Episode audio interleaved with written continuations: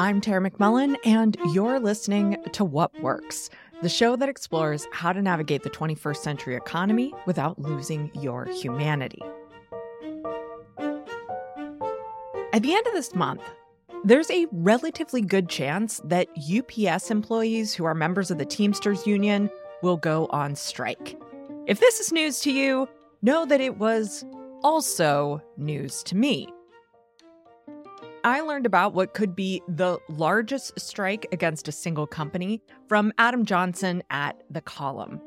Of course, a strike at any of the delivery service companies would disrupt the flow of goods through the economy. It would create headaches and hassle. As Johnson notes, that's the point. By withholding labor and messing with the usual course of business, workers force a company to negotiate. This is the chief power workers have if a company isn't readily willing to bargain in good faith. However, Johnson points out, the media don't report on strikes in a way that focuses on the workers and their exercise of the one power they have. The media report on it from the point of view of us. Instead of centering the underpaid, overworked UPS worker, writes Johnson, the person centered is the holiest of the holies, the consumer, the protagonist of reality. If UPS workers strike, the headlines warn, consumers are in for a rough ride. And yeah, that's true. But again, the hassle is the point journalists have an option. They can either point to solidarity actions that consumers could take to support the strike, or they can instruct consumers on how best to keep consuming. Any guess which approach media outlets overwhelmingly choose? ABC, always be consuming.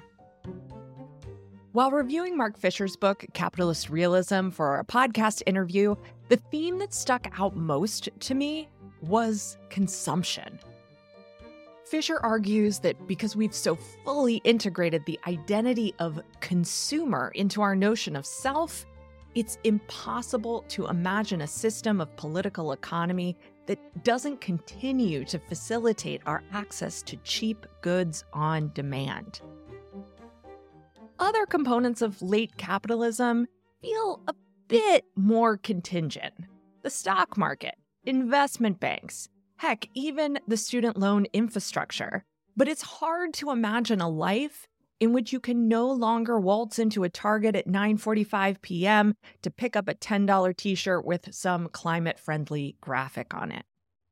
Our right to buy what we want to buy might be the most inalienable of our rights today. Our right to buy is what kept stores open during the first phase of the pandemic and created massive growth in online shopping, which then led to hellish working conditions for warehouse workers and delivery drivers. Our right to buy inspired the bipartisan relief bills that funneled money into the wallets of every American. While it's nice to think that money was intended to keep food on tables and roofs over heads, the practical impact of the relief money was sustaining consumption.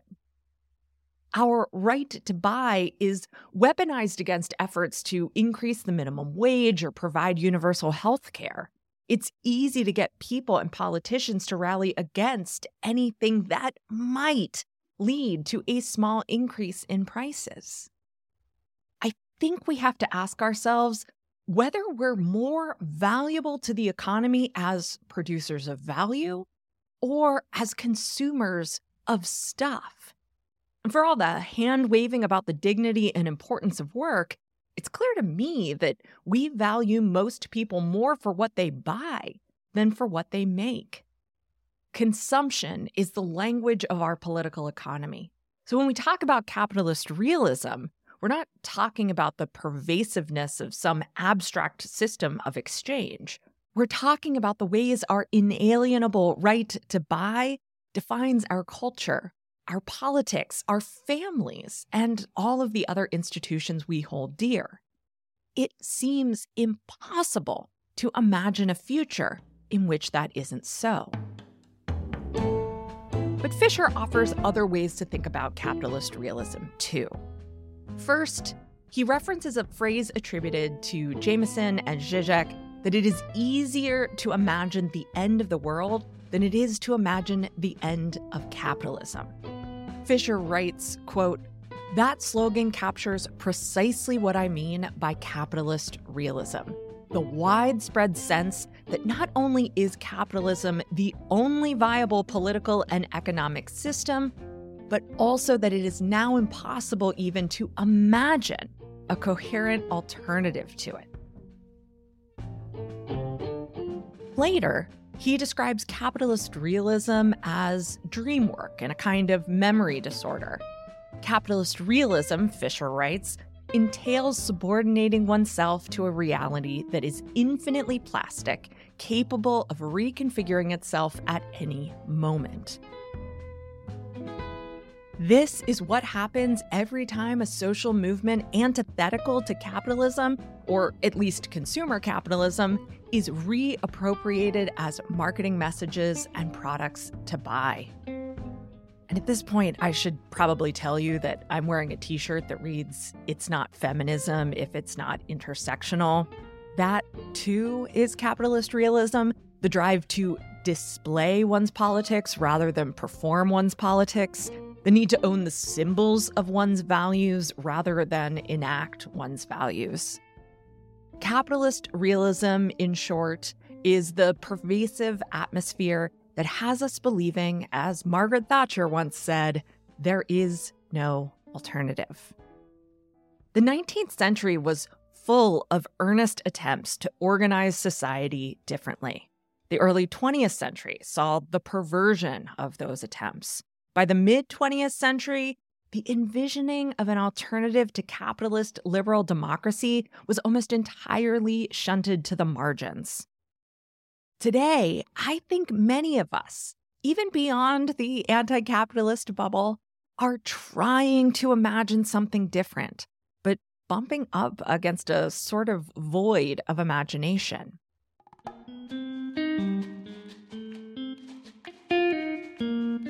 Capitalist Realism, the book, ends on what is perhaps surprisingly a hopeful and encouraging note.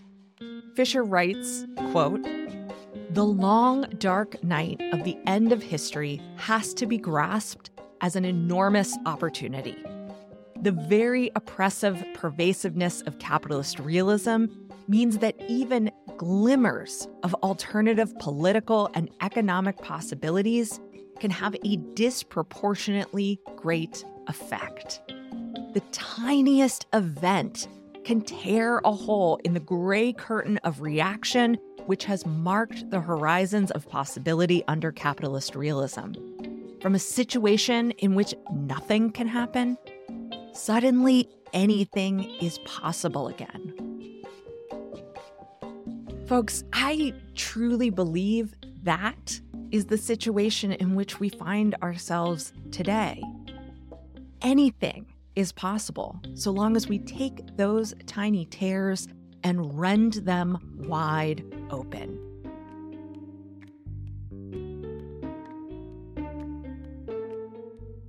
When Iggy Perillo, host of the Books Applied podcast and founder of WSL Leadership, asked if I'd come on her show to discuss capitalist realism, I about leapt for joy. For the record, I am always available to discuss books that move me and change the way I see the world. Consider that my preemptive positive RSVP for your podcast. Anyhow, I had so much fun with this conversation that I asked Iggy if I could share it on What Works too. So, without further ado, I bring you the latest episode of Books Applied with Iggy Perillo.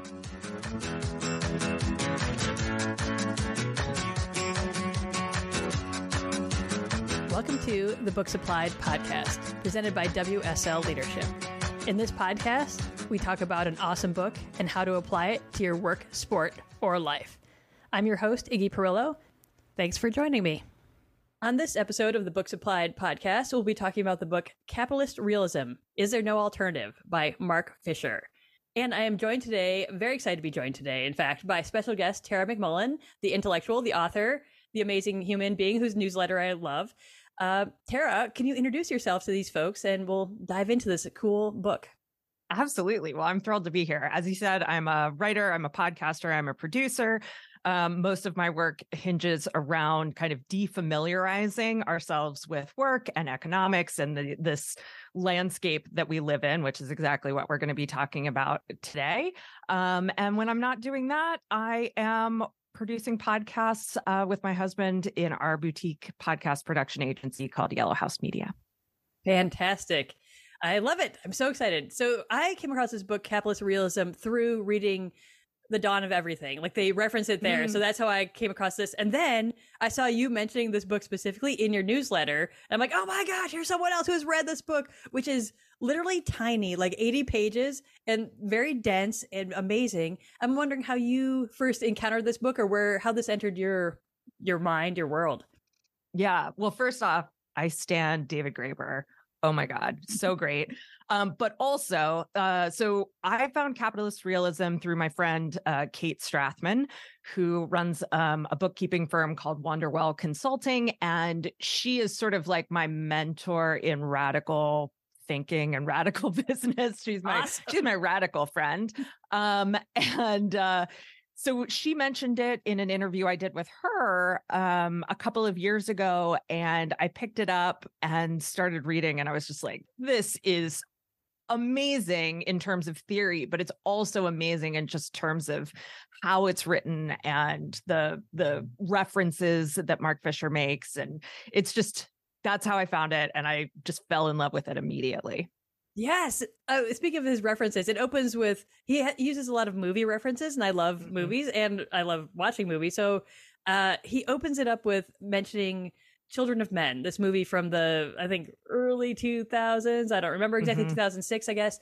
And uh, sort of I think there's this whole genre of like the dystopian future, everything's terrible kind of world.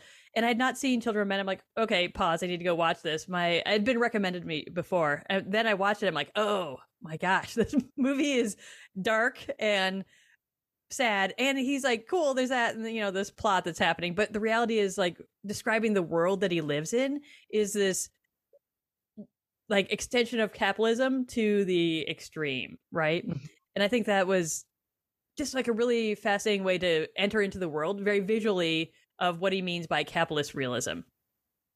And yeah. Oh, go ahead. Sorry. No, I, he just makes a lot of great movie references. But yeah, carry on.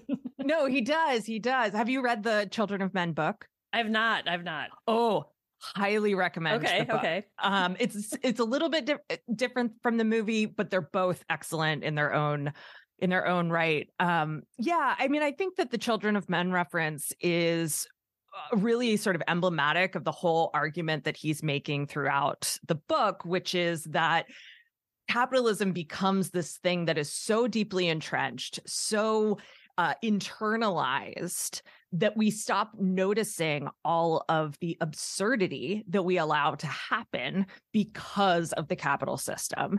Um, and so, you know, with Children of Men, it's like, oh, well, you know, society is literally grinding to a halt because there are no more children.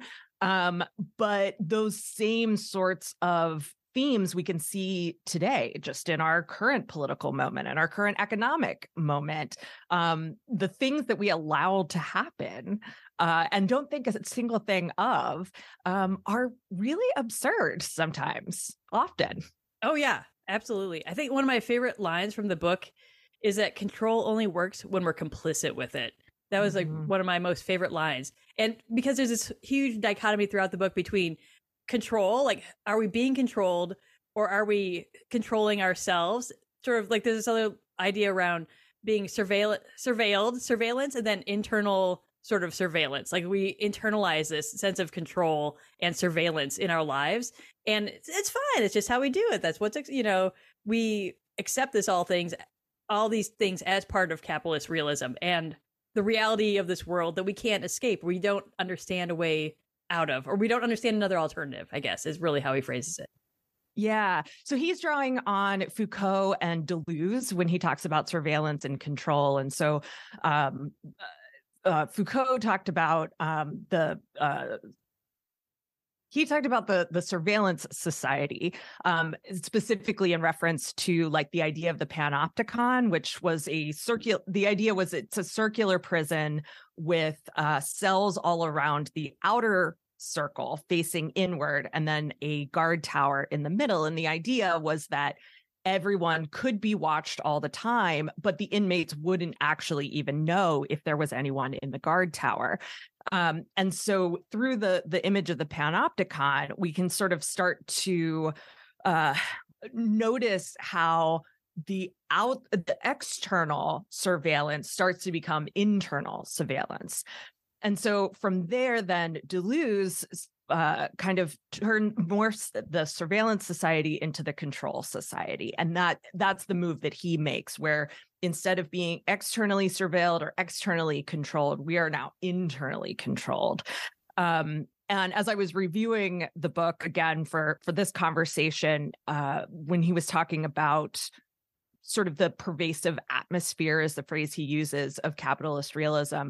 I was starting to think about another book that was written a few years later than Fisher's book, um, which is called Psychopolitics by the philosopher Byung Chul Han. And that one is all about that sort of internalization of the managerial uh, surveillance control. Like, how do I make myself the best worker that I can be in this system?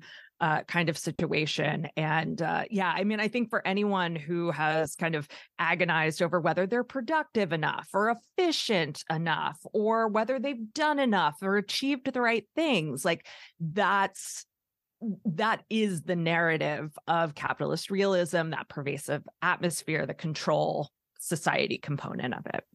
Absolutely. Like we are so like a part of the system and we can't disentangle from it in a way that is internalized. And so we are living this reality that we see externally and we don't necessarily like externally, but we've still pulled it into ourselves. Like we he really talks about how you can say like, "Oh, I don't like it."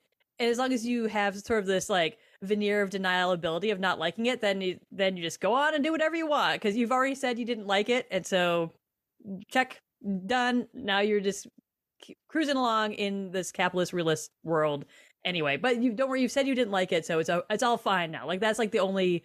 I mean, he talks a lot about protest, but that's like sort of the low level protest that we accept to be, you know, good enough, right? It's good enough if you said you yeah. don't like it. Keep going. Yeah. Well, in addition to like saying, "Oh, I don't like it," there are products that we can buy that prove that we don't like it, right? right. Which so he refers to that as uh, interpassivity, which is a term of I'm totally forgetting the dude's name, but whatever. Interpassivity. So it's this idea that um, the things that we buy uh, can perform actions for us, art that performs actions for us rather than us performing those ap- uh, uh, those actions.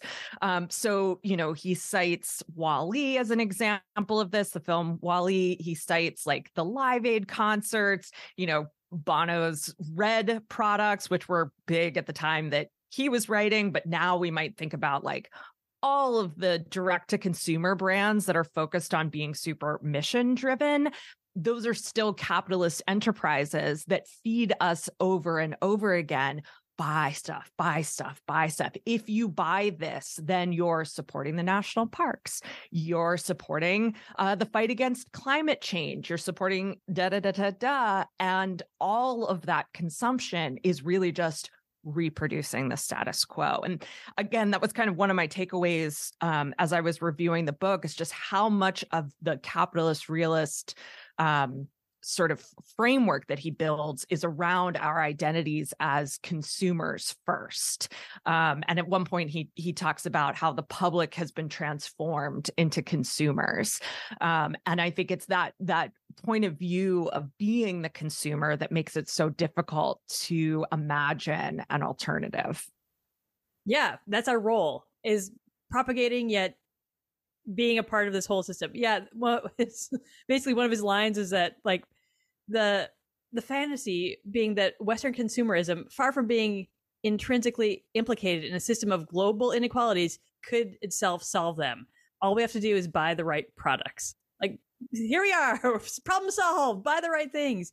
And he does talk right before that about Live 8, which was a protest against poverty. And he's like, well, who, uh, duh. Yeah, who's for pro- poverty? This is like ridiculous. He kind of pulls out a lot of these sort of examines these things that we do and, magnifies them to the point of how ridiculous they really are, which it really just uncovers the ridiculousness that's underlying so many of these. Yeah, Live Aid, just buy the right product, this thing, that thing.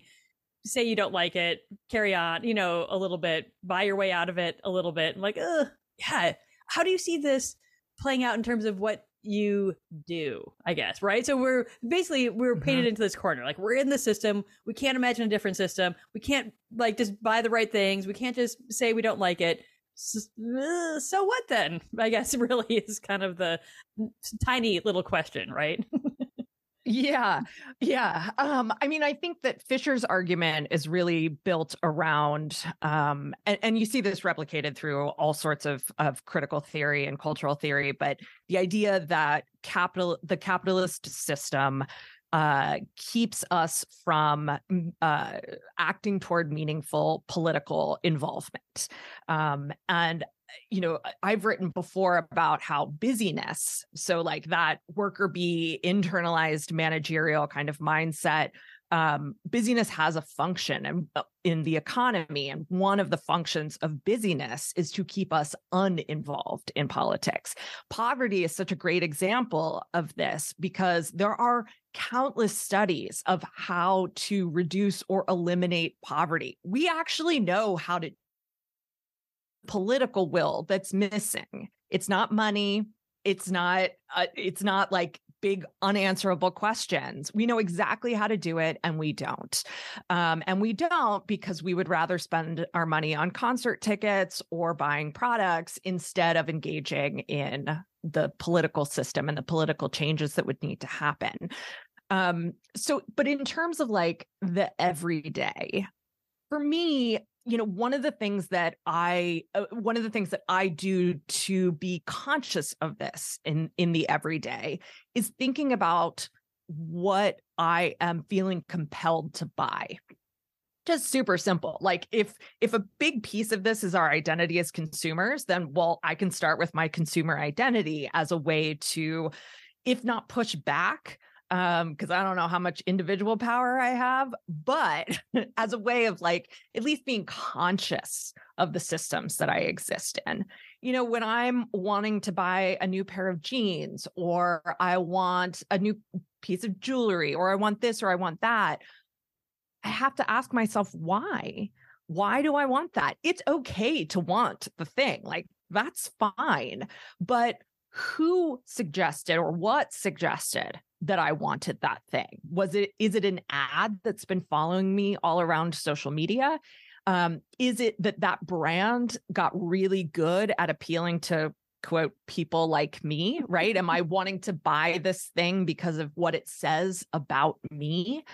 Um, am I wanting to buy it because I'm tired and uh, you know burnt out and want something that's going to help me feel a little bit better. That's a really useful piece of information too. So anytime I'm I'm thinking about spending money at this point, I'm really trying to locate where that desire to consume comes from. And that doesn't always change my buying decisions, although eh, it does. Um, but that makes the system visible. And part of what is going on with capitalist realism, with just sort of this whole like milieu of systems that we find ourselves in is that we don't see them you know uh, fisher talks about it as being naturalized. So we've come to believe that this is just the way things are. This is just how things work. This is how it always was and how it always will be. You know he talks about how capitalism subsumes both history and the future. Um, and so if I can make those systems visible to myself, then I then in that very small, personal yet political way, I'm able to I'm able to question, my, you know, I'm able to question that system for myself. And I can't always escape it. I, uh, most of the time I can't escape it, right? Because I got to pay the bills and I got to do this and I got to do that. But at least I can see it. And I truly think that seeing it is like the first step.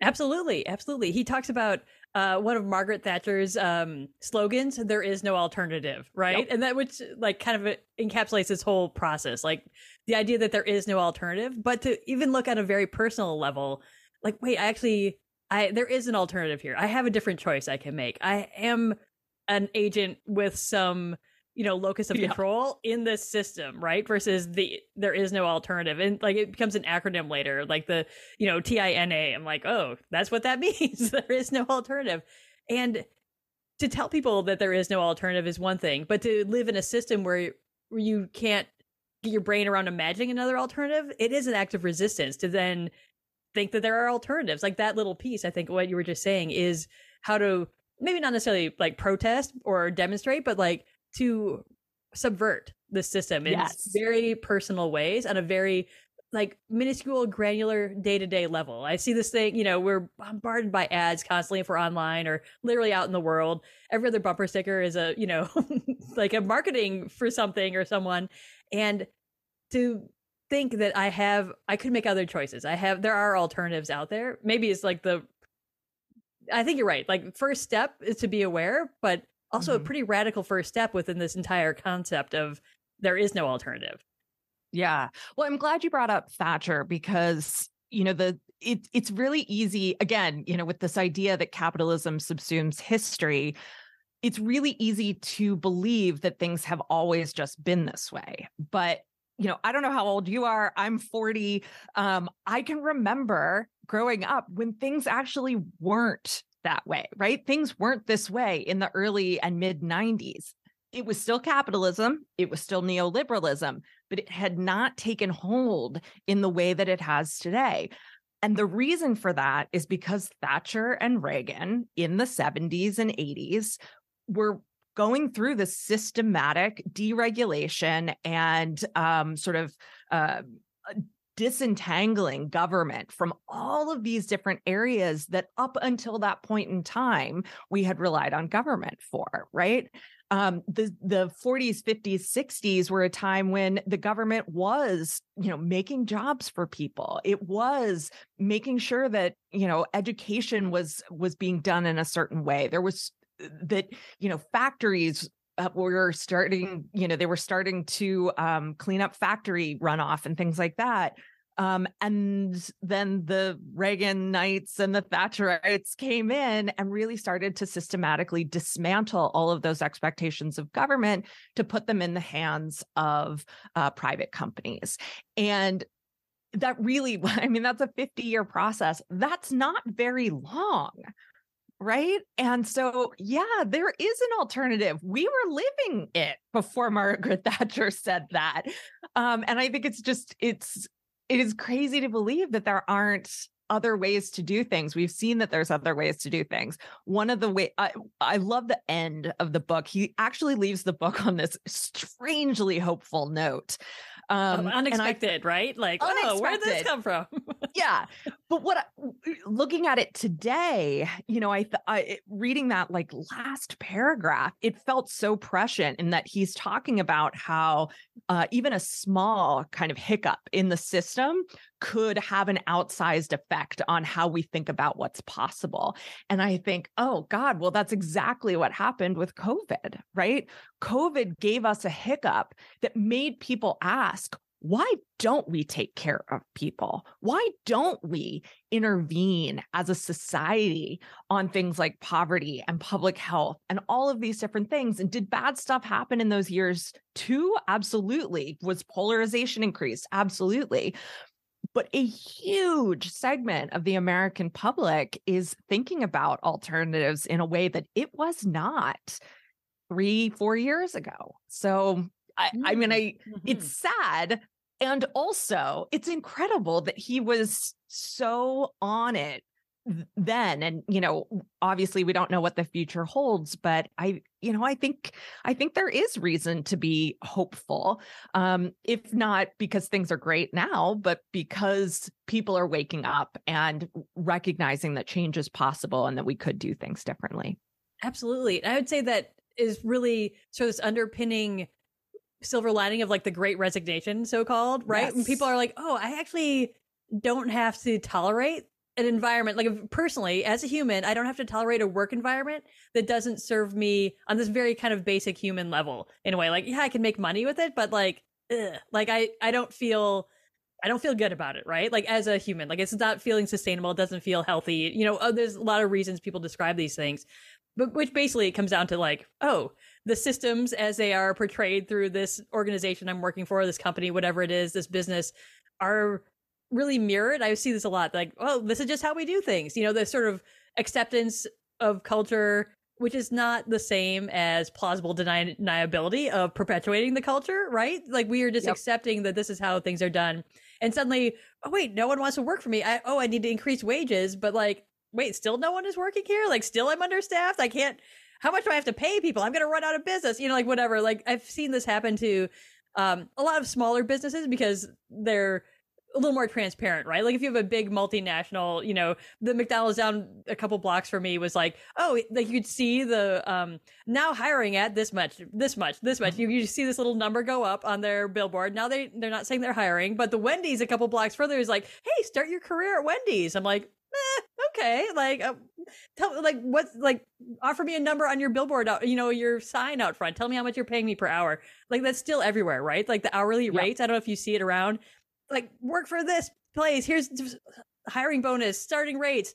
That number is much more present in a way that I don't think was before the pandemic, which is an interesting twist on oh, like transparency, right? I think people mm-hmm. there's like everything's hidden underneath, but then there's transparency. And it is like your hourly rate for a starting wage is suddenly much more transparent in the world, which helps people shop around and buy, but that doesn't mean oh like oh this one pays more than that one is that still worth it to me like i still don't know right? If that's going to be serving me or a good place to be or work or spend my time, you know? Yeah. Yeah. The the calculus on what kind of job is a good job to have or what kind of job I will accept has completely changed in the last three years. And we see pushback from the capitalist realist uh, status quo, right? That there's a quote unquote labor shortage. There's not a labor shortage. There is a shortage of jobs that pay enough for a human being to survive in this world. That's what there's a shortage of.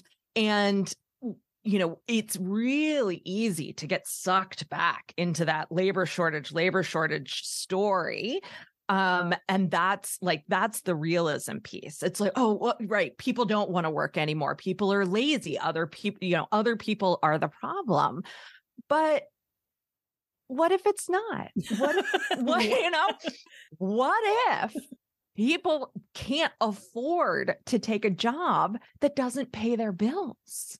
Mm-hmm, right? Mm-hmm. And why is that a worker's problem and not a business's problem. And Fisher talks a lot about that too the way that individuals are pathologized as like not fitting into the system, not doing what they're supposed to be doing. Whereas the system is very rarely critiqued, at least, you know, out in mainstream media, um, in terms of like how it has created the situation that we have um, and that people are merely you know trying to deal with it so i'm i'm so glad you brought up the the great resignation and the labor shortage bit because it, it's again it's just a perfect encapsulation encapsulation of what happens when we don't make the systems visible.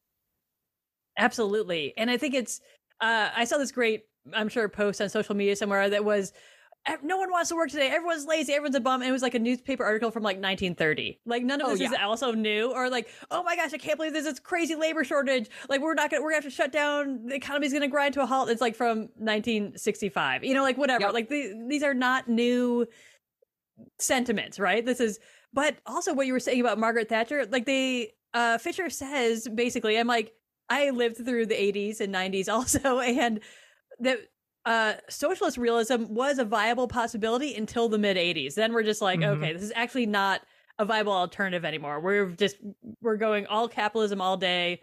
Everyone else is kicked to the curb. It's like a thought exercise. Like, what else would you do besides capitalism? Like, cool, enjoy your thought experiment, and we're gonna carry on over here with capitalism and the labor shortage and the you know the systems of capitalism put into a corporate environment where people are the cogs. You know, I was talking to someone recently who was like, "Yeah, I want to do this thing, but I think I I don't know if I want to be a cog in that wheel." I'm like, "That is what you would be, you know, at that place doing that, you know, whatever." We can we can say that, but the reality is uh, that's changing maybe our decisions on a personal level but the bigger reality is that wheel still needs some cogs someone's gonna fill them you know like it's gonna happen it's gonna change it's gonna like make it sign say you're paid a dollar more an hour or whatever it is to sort of entice people in like i haven't seen any of those mcdonald's or wendy's shut down like they're still they somehow still seem to be working like okay and those are obviously big you know corporate mm-hmm. multinationals but there are I think even on the smaller personal level, I think that's where you see change happening. The smaller businesses have closed down. And that's like the pandemic like there's complicated pieces of a pandemic, right? That that Certainly. affect whether a small business can keep running or not. Like their overhead is much lower. Everything is just smaller. I went to another a smaller shop in, nearby where I live, and you know you walk in and suddenly it's like the owner working the shop, right? When you're like, mm-hmm. oh, you used to have two shops, so I assume you had more staff before, but now you have one shop and the owner is running it. Like, oh, I see that this has affected, you know, their economics have affected you and how you operate things. And this is a great shop. And I'd buy everything you had, but I'm not going to because I'm going to be a conscious consumer and not just buy, you know, like crazy. But we see, we see changes happening on these small scales. It, it, in big scale, it looks like you know the billboard going up and down, you know, price like uh, trying to entice people in. But small scales, we do see change happening around who is working in in the mm-hmm. shop you know the small business owner shop who is going to work for them who is going to be engaged in that process and i think that has to come around to anti-capitalist leadership which is one of my areas of like interest is how to coach and prepare leaders to not operate in this capitalist mindset of making mm. employees into cogs and wheels right like that separating that out can be done at this sort of small business leadership level too Yes. Oh, I'm so glad to hear that that's something that you're working on. It is absolutely something that I'm working on too. How do we excavate these systems from the ways we manage people, the ways we, you know, work together, the ways we, yeah, just so excited to hear that. Yeah. um, you know, I think the small business example is something that's that's really interesting here because as part of our American myth, we have such a we we give small businesses such a sacred position in our economy when unfortunately there's a huge segment of small business that is some of the most exploitative uh enterprises ventures that are out there because you know they've they've been able to sort of squeeze in between the cracks and take up surplus labor and um you know and and pay these ridiculously low wages. Um and so yeah i mean there's there's other reasons that businesses are struggling now than just oh we used to be able to exploit our workers and now we can't. But there is a huge segment of small business that used to be able to exploit their workers and now they can't and that's something for us to really examine. Um, Fisher talks about this too, where uh, we are more likely to identify as capitalists than we are as workers.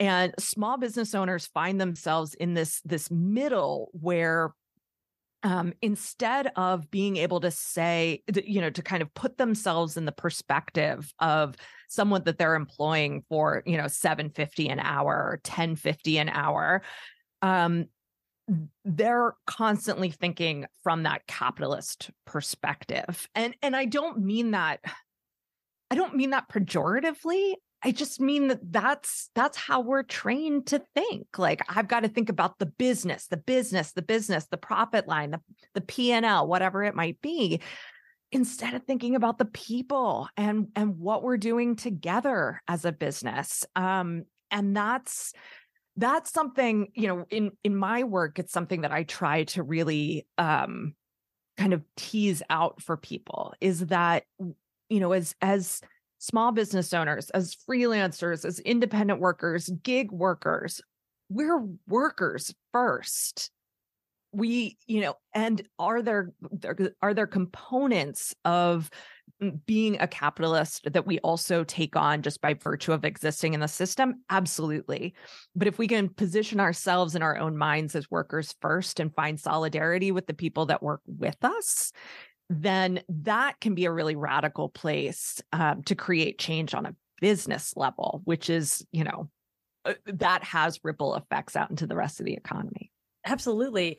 Uh, some of the work I do is with businesses changing their internal policies, right? Mm-hmm. And so many businesses have policies, and specifically for me, it's around uh, discipline policies. It's something I've been working on lately. A lot of mm. businesses have this classic discipline policy, like really reminiscent of Foucault again, like this guy who's out there telling us like we need to discipline people by punishment, right? And intellectually, and the reality is he was reflecting this world where you need to sit in a certain way and be disciplined and mm-hmm. show and maintain internal discipline or you will be punished and punishment is this motivator but also this like hanging over your head all the time right as this yep. way and so so many businesses have this sort of classic um it's called progressive discipline which is very ironic but it's you get your verbal warning then you get your written warning then you get fired you know? And sometimes there's some coaching in there sometimes there's some you know whatever blah blah blah. But that's the policy of, of discipline like the within an organization in many places. Versus mm-hmm. i think other places it's just like well you just get fired and we try to work around not getting sued for you know discrimination or whatever blah blah blah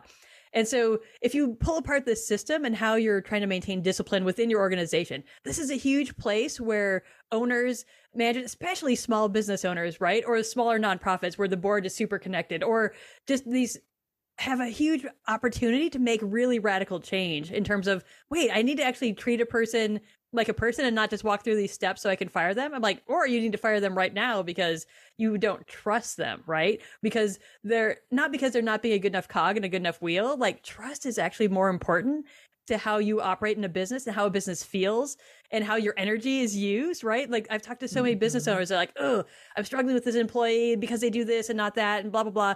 And I'm like, at the end of the day, it's you don't trust them to do the right thing. So either we can work on repairing trust, which is a very different discipline policy than written warning, verbal warning, fired, or we can like fire them now and like start over and hire with trust in mind versus hiring with resume productivity, right? Because we hire for productivity. Mm-hmm. We hire for sometimes we're like, oh, we're not hiring for productivity now. We're hiring for runway or like we think that they'll be able to get here with our, you know, amazing mentorship or whatever along the way. Which is still productivity in mind. Like, oh, we think the return on investment of hiring this human will pay off for the business down the road. Great.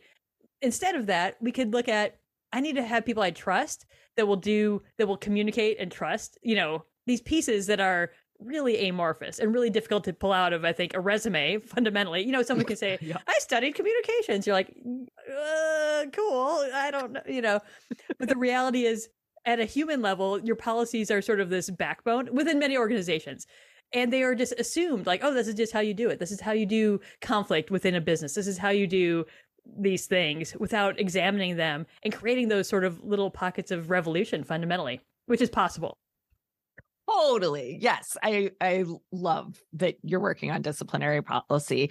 Yeah, I mean I think that um I talk a lot about how goals create culture and it happens through the way values get operationalized. And so, if the company's values are stated one thing and operationalized a different way through policy, whether it's disciplinary or whatever, then yeah, you're going to have a, a culture that breeds distrust, that reinforces hierarchy, all of these different things. And you've got to be able to create the operations in a business that um, kind of uh, build that radical foundation from the bottom up.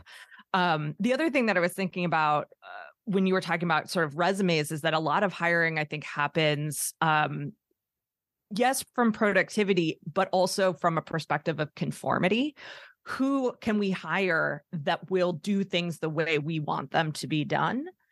And then businesses get or you know managers get frustrated when people aren't thinking out of the box. They're not taking initiative. They're not doing this that or the other thing. It's like well you hired someone who you know made themselves into a cog for your machine. Of course they're not going to take initiative. Of course they're not going to be creative. You've tried to create stability in your organization at the the risk at the cost of innovation and creativity. It's like you can't have both. It's just not going to happen. Absolutely. It makes me think of the this very dicey term cultural fit, right? When we're trying oh, to find yeah. people to fit within an organization and organizational identity, which I love. I also do work on or like your um, stated values and your actual values, and like that's like it sounds like a gap. I know that you work within too. Like, oh, here's yeah. what we say we do. it's like the posters the the you know list of mission and vision and values on the website. But then you go and talk to the people. Like, cool. Well, how do you operate here? What is it? What actually guides your decisions? I talk a lot about like your decision making on a day to day basis, which forms your habits. Your habits are that fossil record of your values in action. So if we look at your decision making, we're sort of at this middle point. But if we look at the habits of how you operate in this business, that is your business's values, also culture. And so if we're looking at cultural fit, we want people to like slide into this space yeah, we're hiring for someone we think is going to do what we want to do without a lot of effort, right, on our part. Exactly. And so, like, oh, then they do what we want to do without, yeah, that's exactly right. Sacrificing initiative, creativity, these different things. Or then they do take initiative and you're like, whoa, I didn't say you could do that. Oh my God. Like, why are you off the, you know, rails over here? What's going on? You know, it's, uh, I mean, there's, there's so much more room for nuance in there. And again, the classic, I think American system is like, it's all a dichotomy. They're right or they're wrong. They're fitting right. in or they're not, you know, there's obviously this gray zone, but that's, I think, the gray zone of like learning and growing as an anti-capitalist leader and as a creating a workplace that is something that actually works for the people and is supportive and meaningful, I think, in a different way. Yeah. And to kind of bring things back to like the individual level too, um, because all of this kind of organizational change, societal change starts with the individual. Um, I think the the difference between stated values and and sort of lived values or the values that are actually being applied happens on an individual level too. And it's one of the reasons I focus so much on making systems visible because you can say, well, I value equality in my community. I value justice. But if you if you keep operating within the systems that we have without intentionality, without uh, you know recognizing how those systems are working against justice, working against equality, well then are those really your values? And you know uh, kind of to the the psychopolitics idea like that's the thing that we need to uh, notice and defamiliarize and uh, han talks about depsychologized which I, I, I don't think that's probably a great word to use but like there's a mindset shift right? Like we have to recognize that doing things the way that we've thought we're supposed to do them is probably not aligned with the values that we have. And it doesn't mean that we can be, you know, 100% perfect anti-capitalist. There's no such thing. Um, but it does mean I think that we can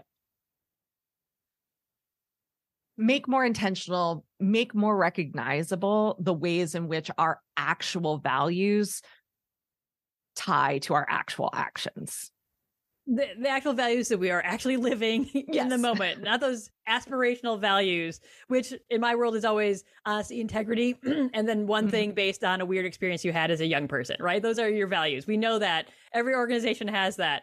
Like that's what their poster is going to say. That's what their website's going to say. Honesty, integrity, and working out of your garage, you know, at all hours. Honesty, integrity, and, you know, supporting people who slip and fall in the mud because that happened to me once, you know, whatever it is. But I think you also bring up this interesting point around what is, uh, expected, but also like creating alternatives. I think there is, um, yeah, I'm just gonna read this little part about the book about yeah. how alternative and independent don't designate something out of the mainstream culture. Rather, they are in fact the dominant styles within the mainstream. And then he goes on to talk about Kurt Cobain for a while, who's like, ugh, like I am a cliche and I know it and this is terrible, you know, whatever. But that we we say like, oh, here's an alternative system, but like like within music and, and pop culture, this is much more obvious, right? Like, oh, it's alternative mm-hmm. music, but like alternative is a genre of music, right? And we're like the record store. Yeah. I'm like, I go to the alternative section. So what are we talking about? You know, it becomes like uh, this beautiful window dressing label for uh being in- independent and like the classic, you know, think different, like Apple slogan, like mm-hmm. within this system, think different means buy my thing, right? like, okay, I guess this is different than the other alternative, alternative again, you know, as a concept. But the reality is, it's just sort of a ploy to pull you back into mm-hmm. the dominant way of being, the dominant way of thinking, which is capitalist realism. Yeah. You know, I think that um folks, when they think about there being an actual alternative or like the opposite of there is no alternative they're looking for a thing right? They're looking for a system that's already been proven a system that already works. What is the the framework that we're going to use to rebuild society? And I, I think david graeber talks about this quite a bit.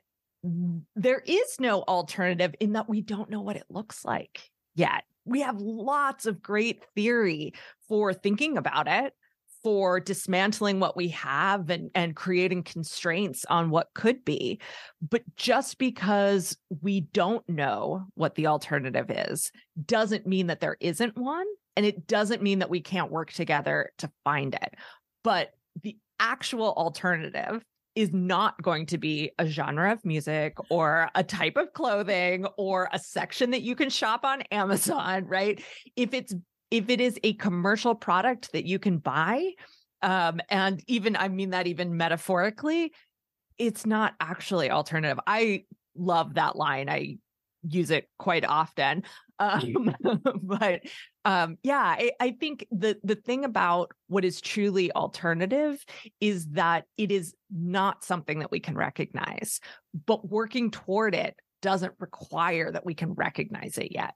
Right. I think it speaks back to, I think in the Dawn of Everything, Graeber talks about there were other systems. There are other systems out there. And that book is a little bit of a historical mm-hmm. survey mm-hmm. of other systems, other ways of operating, other political formations, other reasons why things were formed the way they were in different cultures, really around the globe in different ways. And it's beautiful and amazing to be like, oh, yeah, there are other ideas out there. And we might actually have to revert to how we feel about things. Like, as a way of guiding ourselves versus how we think about things. I think there's this mm-hmm. we like to intellectualize and be like, "Oh, well, here's like the my cost benefit analysis, which is capitalism, and I'm going to find a better system than capitalism using the system of capitalism." Like, yes.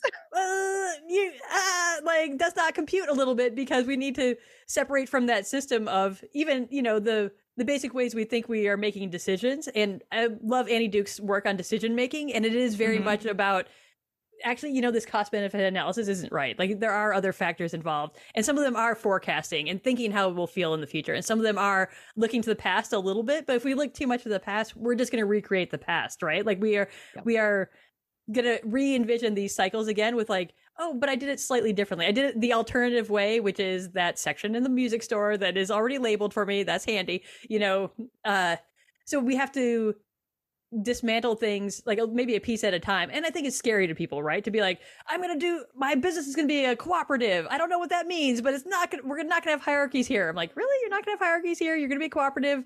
Tell me more about what that looks like. Tell me more about, you know, how that is in reality and how you're going to train all of your your people that are with you to engage at that level. And there are obviously cooperatives out there. There are alternative business mm-hmm. structures out there. Like that is a literal real thing that happens and people still have to sort of get their brain around I'm just a piece of this. Like, wait, I'm not. Who's the boss here? You know, like there are divisions and structures like in place. Like stuff does get done. Like if it was just a free for all, you it wouldn't work even within this like constrained version in a capitalist world, right? So.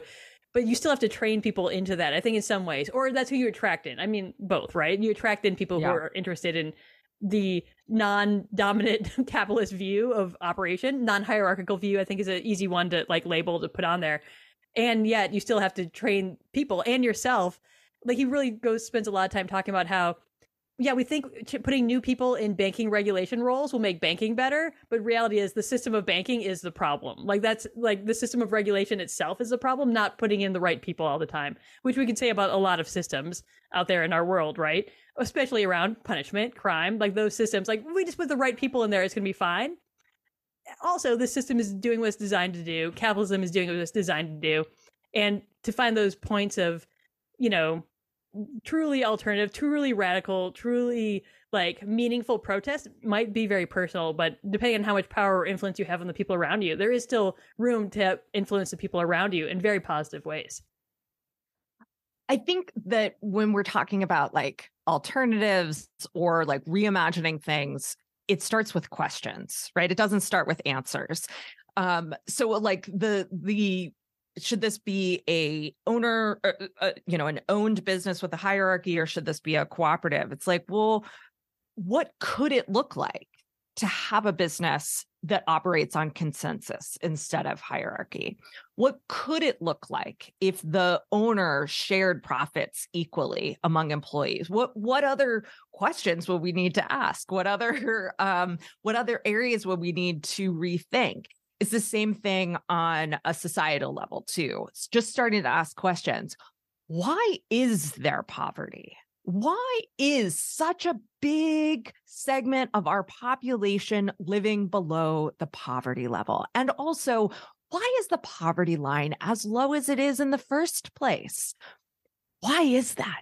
And not being uh, uh we can't be pacified by the answers to those questions that have been supplied by the existing system. We have to look at the ways in which those those questions are acknowledged as real and valid and the ways like i said earlier researchers are are looking at how things can be eliminated. Why is it that our minimum wage is so far below a living wage? Why is it that we're willing to roll back child labor laws in the year of our lord 2023 um you know all but just asking those questions recognizing the absurdity and recognizing that it doesn't have to be that way. We can make different choices um is so it's so key. And yeah it happens on an individual level it happens on a business level it happens on a community level and it happens on a society level too.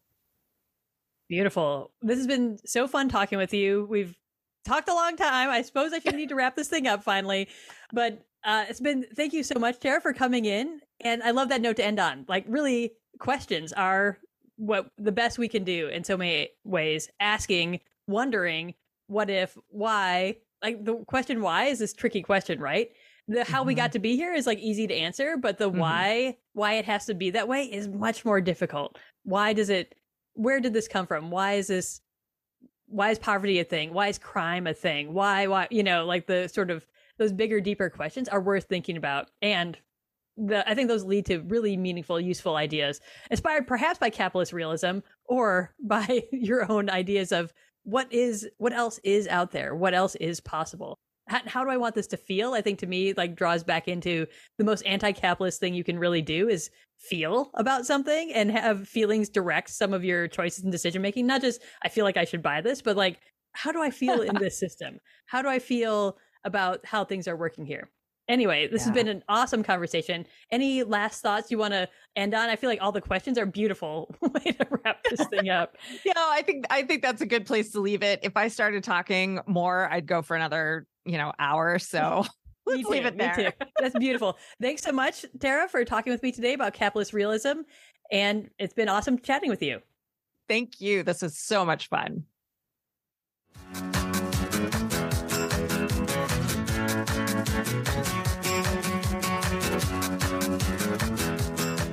Thanks for joining us for this episode of the Books Applied podcast. I hope you enjoyed getting to know a new book and learning how to apply its ideas to make your work, sport, or life a little bit more awesome. For more leadership education related content, including conflict management checklists, invitations to a fun free lunch that happens monthly, upcoming classes, webinars, and mastermind groups, please head over to WSLleadership.com. Thanks and have a great day.